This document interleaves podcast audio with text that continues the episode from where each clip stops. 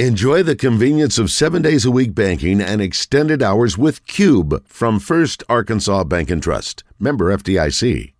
Tom Murphy might know that. Let's talk to him. He's with the Arkansas Democrat Gazette, WholeHog Sports. He's on the Brandon Moving and Storage Hotline. Hello, Mr. Murphy. How are you? How do, gents? Uh, it's a lovely day, a little windy, but uh, bright sun. Enjoying the day. Well, good. Uh, any idea on the largest crowd ever, and is it going to be anywhere near what? Uh, will Garth be anywhere near that? You think this weekend? um, gonna put me on the spot here. Um, golly, didn't they have some sellouts last year? I mean, there's been seventy-two thousand in there, I think, a couple times, um, and I do not know what they're going to do with the capacity. Uh, you enlighten me a little bit on what you said Hunter Yurachek said about maybe losing some seats. My next door neighbor is excited. He says he's in the south end zone, and the stage is in the round, so he's gonna he's gonna go around to all the different parts. So it's just a it's a phenomenal um, format, I suppose, and uh, I, I'm I'm excited about them using the facilities in different capacities. So, a long roundabout answer to say I'm not sure how many total sellouts there have been since the re the redesign and what the capacity is going to look like for this concert. I, I just see this a sellout crowd of 74,531, the Razorbacks' largest attendance in five years, emptied onto the field at Reynolds Razorback Stadium as Arkansas beat Texas. So that's 74,531 was the 74 was the largest in five years. A friend of mine just texted me said he heard 80,000. 76,000 uh, for when number one Alabama came to town in 2021. I was there. That was uh, not much fun. As typically is the case when uh, Alabama plays. Let's talk about uh, some sports. What do you say? Let's do uh, a little baseball talk here, Tom. Arkansas back on the road against A&M this weekend, and I mean riding high after last week. And we asked Connor Noland about it yesterday. You know, since they lost that last series, before LSU, they were obviously not too happy about it, and they've found a way since. Uh, the thing that impressed me in the LSU series was they, uh, even when they were behind, you know, it didn't seem mm-hmm. like there was any panic. And I had a ton of confidence they'd find a way to come back, and they did.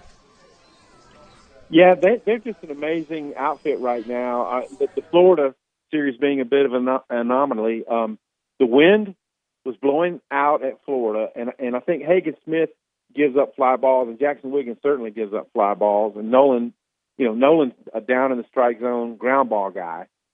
So uh, the wind is going to be blowing out likely in College Station for all these games. So, you know, good news for Noland.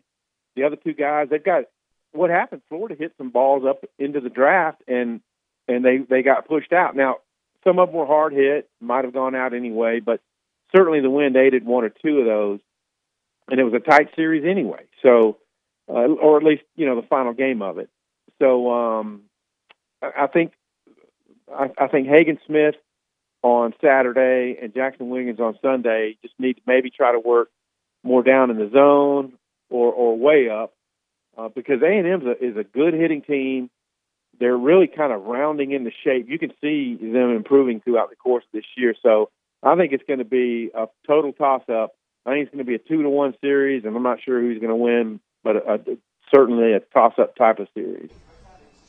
Yeah, Arkansas will win the series two to one, but you look at what A and M has done here recently. It's like they lose one game, you know, three or four runs, they win a tight one, and then there's like a blowout, and that's like a lot of series. You win one, you lose one, and then there's that one close one. Whoever you know mm-hmm. plays the best that day is going to win a one run, two run uh, game. But a&M's been scoring a lot of runs here recently. I, I, like that. Uh, I think the pitching for Arkansas carries them through this. Uh, the bullpens come on. They kind of know what they're uh, expected when they come into the game out of the bullpen.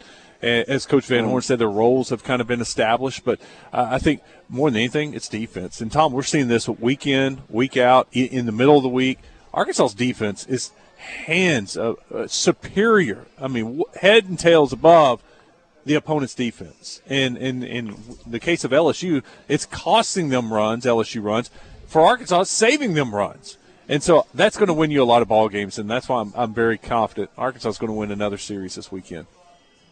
Well, I get I get all those takes. Those are all good ones, and and I agree with you in the country in defense. And we were uh, sitting around post game the other day uh, after the ten to three win over Arkansas State, and talking about Jalen Battles because he was going to come in there and talk to us. And I think at that point he'd had three errors on the year, and he might still be on three. Um, but can you imagine? I'm playing shortstop, and he gets to a lot of balls. He makes some tough plays look kind of easy sometimes. He is a tremendous shortstop, and of course Robert Moore, he's really good at second base as well. And I know some of their errors came in that tournament down in Round Rock, Texas. Um, in fact, mm-hmm. I would say that those games yielded the highest percentage of errors of, of any, and the field wasn't as smooth and clean as, as the Razorbacks field. So they, they are pristine defensive team. Um, I can only re- recall a few. I know Chris Lanzilli misplayed a ball in right field. Uh, Moore booted a ball that was a no man's land pop up. I think that was against LSU. So they've been great. The, the, the concerns is, is like you pointed out. A and M is scoring a ton of runs. They they run ruled Dallas Baptist, which was ranked number 25, I believe, at the time, in their midweek game this week, and that's not an easy task. Their guy who's going to pitch against Noland tomorrow, Dettmer, is the the he doesn't have a great record. I think he's three and two or four and two, and his ERA is in the threes. But he's coming off a performance at Georgia that that got him. I think it was eight innings. They got one unearned run in the first inning, and then he went seven more without allowing a run. So he's going to be a tough um, tough task for the Razorback hitters. So I anticipate a low scoring game tomorrow, and then who knows for Saturday and Sunday they tore Georgia up in Athens. 23 runs in the final game. I know Georgia was running out of pitching, but they scored a ton of runs, as you mentioned, and then run ruled Dallas Baptist with 14. So uh, Razorbacks are really going to have to be wary. I think their defense will be fine. It's just, you know, can, can the A&M hitters, you know, pound the ball a little bit and put runs on the board. Tom Murphy with us on the uh, Brandon Moving and Storage Hotline. From the Arkansas Democrat Gazette and WholeHogSports.com. Uh, Tom, when uh, spring football had the, their game, it didn't mean the end of spring football. It just meant the, I guess, the end of our viewing of the team and what they're doing. Any uh, anything yeah. you, are hearing out of Tuesday, Thursday, Saturday? We're going to get any updates. So, what's going on these last this last week? Well, I'm continuing to write about. Them. I had a story about the tight ends, and then I'm working on one about the O line that'll be coming out, and the quarterbacks, kind of wrapping up with the, you know, the big quarterback situation and what what they want to see out of KJ Jefferson in terms of improvement and all that. So, uh, you know, I mean, you have to look on the socials a little bit to get, you know, some things that have come out of those last two practices. But I think um, I think they were just so pleased with the physicality that they practice with every day, and not wanting to get any veterans hurt you know, they've given Dalton Wagner a ton of time down. Um, Ricky Stromberg's had time off. Uh, you know, Trey Knox had a couple of weeks to recover from his concussion. Uh, same with Rocket Sanders, had a little downtime after a concussion. So I think they're just playing it smart. Um, the threes only are going to scrimmage on Saturday. So I think it's going to be a closed, somewhat low key deal. And hopefully, if, if there's any news of guys getting hurt or whatever, it'll trickle out. I mean, we're still kind of waiting to see what's up, up with Taurean Carter, who did hurt his knee in the uh, quote, you know, spring showcase that was last Saturday. But you're right. This week has been low key, and I, I think, you know, kind of intentionally. Is there any media availability after Saturday? No, I mean there was none Tuesday, so. none Thursday, none Saturday. So it's just been it's just been a little weird. We're used to you know, covering spring all the way out through the end of it, and then the stories that come after spring. And we're still going to work on those. Um, just you know, have a more limited type interviewing and all, and hopefully Sam wraps the spring up at some point. Um, and his contract, obviously, he says he's agreed to it. So there's still a lot of pending football news, and um, I'm anticipating his his contract thing maybe to resolved early next week. Tom, project Malik Hornsby's receiving numbers for me. What what do you see Malik doing per game? Catches, yards. Yeah, I, I think it's a I think it's a fascinating concept, and, and it starts with okay, wow, we put him out there in spring, and he's running by our cornerbacks and catching deep balls. Okay, how much of a package can we build for him and trust that if needed, he can go in and play quarterback if something happens to KJ Jefferson? So there's that balance. I think you've got to have a package for him if you're going to do this that's more than just running go routes. And we saw that they did some some end around. They motioned him into the at, into, into quarterback, and these are all things that they did in open practices that they know their opponents will be aware of. And I and I think it's a great um, I think it's a great uh, function to, to make other defenses be aware of that. They did some interesting stuff with him motioning the quarterback, but um, here's the thing: okay, can he beat your cornerback deep? The answer is yes.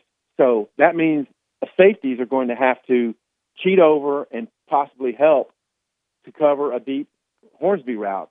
What happens when you do that? That means your drag routes, your stuff over the middle, be, can become more open. They ran a play early, uh, the first play of a, a period on last Saturday, where Hornsby lined up right, ran deep. I'm not sure what the safety did, but no one was there for Trey Knox going left to right, uh, and he had a big gainer over the middle.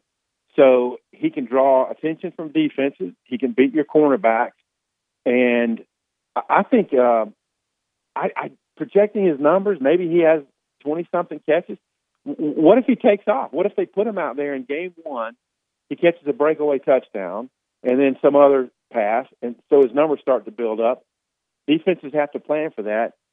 There's no telling what it could develop into um, because he's tall, six two, and he's super fast. So um, I, they promised him that he would get a legitimate shot at winning the quarterback job, and there's been parts of spring where he's looked really good. Saturday, his numbers weren't good. His teammates had some drops, and some of his passes were fired high and low, and that's always been a thing about his his accuracy. But he's a he's a phenomenal a, a talent that you can't deny. It's how do you apply him to the field, and I, I think that's uh, I don't know, an interesting and entertaining factor for Kendall Briles to, to work on during the during the uh, off season. Long answer. The if the offense is running 75, 80 plays a game, how many snaps do you see him getting at the wide receiver position? Well, you've got to try it in game one, right? If you're legit, if you're serious about doing this, and Hornsby's ready to do it, you put him out there for I don't know a, a series here, a series there, maybe get him two or three, four targets in game one, and see what see what becomes of them. Um, and then the package could possibly grow. I mean, I'm sure they're going to install various things he can do uh, to to draw the attention of defenses, um, and then still have him ready to go in with a bigger package at quarterback. Think think back to the A and M game, y'all. It was his most significant. Well, that in the Penn State game, but the A and M game, they needed him, and he played 20 consecutive snaps when KJ was out. And it seemed like a few of those plays, they were right on the verge. There were some lost yardage plays. The ball was on the ground one or twice, and they just kind of hung on. But then after the interception, the, the Bumper Pool tipped and, and Montaric Brown intercepted, they moved in position and got a field goal out of it, and it was huge. I mean, it was it was a separation moment in that game. It put them up um, by more than a touchdown, and, and it was big. But the Penn State game, he ran. They were, it was a tiring Penn State defense, and he got the edges and he just tore them up, and it, it was a cool thing to see. But I think his package has got to be a little bit more than that, and so I, I don't know. I think he's just going to be a fun. Who knows what will happen out of him? But he's going to be in a skill position at some point in parts of, of next year. Tom, we're going to have to move on, but I uh, did want to mention before we let you go, I saw the, the news out of Fayetteville. We didn't talk about this earlier, Wes, but uh, the Directors Cup standings. Arkansas gets a top 10 finish, so all is well. Hunter doing a great job. And we had a lengthy discussion yesterday about, you know, you got a baseball coach that I don't think anybody that's a Razorback fan would trade, you know, for anybody else in the world. And we kind of started mm-hmm. debating, you know, the basketball coach. And I'm not saying that he's the most accomplished. He certainly doesn't have the best resume of all the active coaches, but I really honestly don't think I'd trade Eric Musselman for anybody right now either. Um, they're in pretty good shape, and obviously softball's doing well. There's a lot of good things happening up there, but Arkansas's you know a top 10 overall sports program right now and, and hunter's done a phenomenal job and i definitely would not trade him for anybody else as, as an ad right now I get your take, man. That there's a lot of good things happening. You know, they were a, they were a big uh, top finisher in the in the Directors Cup last year. You know, you know, obviously your track and field programs account for a lot of the points, but everybody's contributing. Women's gymnastics were finished in the final 16, uh, so that gives you points. And and we feel like softball and baseball are going to rack up points, and football obviously going to a bowl game. So that you could argue that their athletic program is in as good or better shape overall as any in the SEC, which is the best conference in sports. So that's a, it's a huge accomplishment, and Hunter is to be congratulated for how he's got the coaching staff on the same page. No doubt. Tom, have a great weekend, yep. buddy. I appreciate you, and uh, tell tell your neighbor I'll look out for him this weekend. Outstanding. Y'all have a good time. See ya. All right, buddy. Thank you. It's Tom Murphy, Arkansas Democrat Gazette on the Brandon Moving and Storage Hotline.